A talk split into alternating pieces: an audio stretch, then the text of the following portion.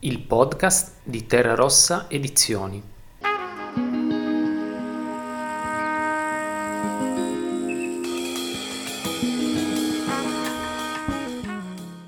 Sul comodino di Marco Rovelli.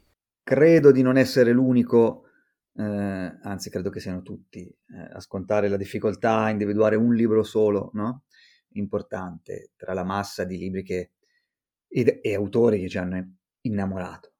Potrei citare qui accanto a me ho uno scaffaletto dove ho una serie di opere di due autori che per me sono due numi, no? eh, Beckett, la trilogia di Beckett è per me il, il vertice della letteratura novecentesca, no? la, la, pietra che mollò i succhia, quel, quel confine abolito tra organico e inorganico, quel silenzio. E poi Georges Bataille, che forse è il, l'autore di cui ho il maggior numero di libri collezionati, eh, che ha molto a che fare peraltro anche con la parte del fuoco, Battaglia, con la sua riflessione sul male, sul corpo, sulla scrittura, sul corpo esposto, eh, sulla ferita, sulla morte, la vita, il sesso, eccetera. Ma eh, per non far torto a nessuno, eh, scelgo un libro di un autore italiano che, che conosco da molto tempo eh, in quanto autore ma questo libro in particolare l'ho letto solo di recente e mi ha innamorato moltissimo ed è La Lucina di Antonio Moresco. Eh, Antonio Moresco, col quale peraltro giusto pochi giorni fa ho avuto modo di eh, fare un dialogo eh, a, un, a, un, festival sulla natura che abbiamo organizzato a Torre del Lago. Dopo che quest'estate abbiamo composto una canzone insieme, in margine, diciamo così, al suo eh, libro Il canto degli alberi e ovviamente per me è stato un grande, una grande gioia, un grande onore eh, scrivere questa canzone con Antonio.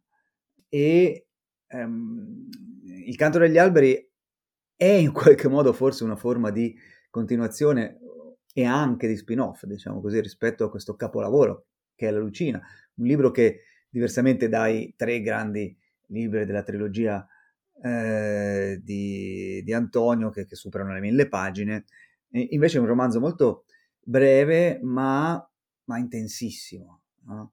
eh, un romanzo in cui la vita eh, e la morte si combinano in vita-morte. Questa è un po' la caratteristica della scrittura di Moresco in generale, è una scrittura, eh, una scrittura mistica, quella di, di, di Antonio Moresco, mistica nel senso che la luce e il buio si, convertono l'uno nell'altro, come nella migliore tradizione dei mistici, la coincidenza oppositorum eh, di Cusano, i mistici del 200, eccetera, eccetera, eccetera.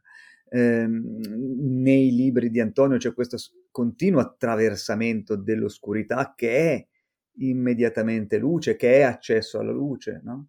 eh, e in questo libro si condensa forse, credo, in quelle poche pagine, poche rispetto a a quelle migliaia di pagine, eh, tutta la potenza eh, e tutta la scrittura di Antonio Moresco, credo. Ehm, in questa eh, solitudine visionaria, no? la visionarietà è un'altra cifra di Moresco, ehm, in questa, in, questa, visione continua del, del, del silenzio, del silenzio che questo protagonista del libro ha davanti, un protagonista eremitico che abita da solo in un paese abbandonato, eh, in mezzo agli alberi. Eh, questo ci unisce con Antonio perché io abito in mezzo agli alberi, eh, in questo momento ho davanti a me, fuori dalla finestra, gli alberi, no? Ehm, e, e, e, Antonio non fa altro che scrivere di questo varco continuo che è lo spazio-tempo, no? eh, questo, um, questo divenire che cancella tutte le identità, che le trasfigura continuamente, no? questo uscire da sé, questo divenire proprio quasi delesiano, voglio dire, che um, questa trascendenza continua dell'essere rispetto a se stesso, um, questo, questa trasfigurazione, appunto, questa trasformazione eh, e, e, e, questo sforzo, no? questo sforzo continuo dell'uomo di saper vedere oltre se stesso, oltre i confini, oltre i contorni definiti. No? eh, per arrivare appunto al punto eh, in cui la vita è immediatamente morte la morte è immediatamente vita, in cui si vive la morte, in cui la morte è eh, non più morte, no? ma vita-morte. Mm, e con, questa, con, questo, con questo incontro tra il protagonista e il bambino, no? questo bambino eh, oltre la vita eh, che, che, gli accade di, che, che, accade di incontrare il protagonista, appunto, un bambino in mezzo agli alberi, no?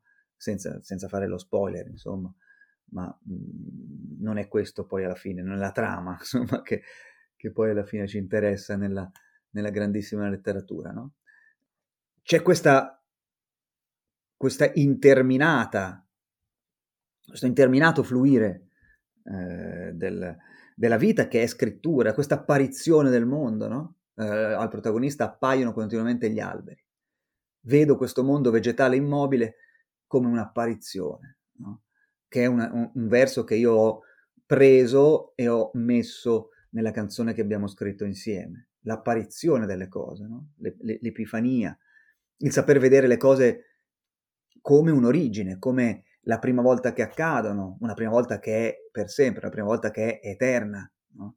saper vedere le cose nella loro eternità che coincide col loro divenire, ehm, con l'evento dell'essere, per dirla con i filosofi. No? Eh, e quindi questa apparizione che vedi negli alberi che appaiono alla luce lunare, no? che appunto è una trasfigurazione della visione eh, è un libro estremamente emozionante, no? anche proprio nella, nella, sua anche semplicità, eh, forse, rispetto ad anche altri testi di, di Antonio Moreschi, forse anche nella sua accessibilità eh, a, a, a, dire, a un pubblico più vasto. Adesso, se non ricordo male, questo libro eh, arrivò nella cinquina dello Strega, credo, poi non, non seguo mai eh, che cosa succede in, in, in questi premi, insomma, t- tanto meno lo strega, ecco, però mi sembra di ricordare. Mm, proprio perché ha, una, mm, ha, ha, questo tipo di passo, no? eh, anche scritturale. E quindi io consiglio a tutti di, di leggere questo incontro esplosivo. L'altro Antonio l'altro giorno mi diceva proprio che, che a lui la parte del fuoco è piaciuto eh, specialmente proprio questo in, l'esplosione, questo incontro di questi due personaggi no? che stanno nella parte del fuoco, questa esplosione di questi due personaggi esplosivi, no? perché appunto sono due mondi, come dicevo nell'altro podcast, sono due mondi che si incontrano, no? sono due mondi a, che stanno altrove l'uno rispetto all'altro, e il loro incontro produce un'esplosione, un salto quantico forse? Ecco, e, e questo salto quantico eh, è il salto quantico della, della lucina, ecco, che consiglio a tutti e devo dire che quando abbiamo fatto il dialogo qualche giorno fa con Antonio al festival, diverse persone sono venute a chiedermi, mi è piaciuto moltissimo questo dialogo, che cosa ci consigli? Ci, vi consiglio la lucina.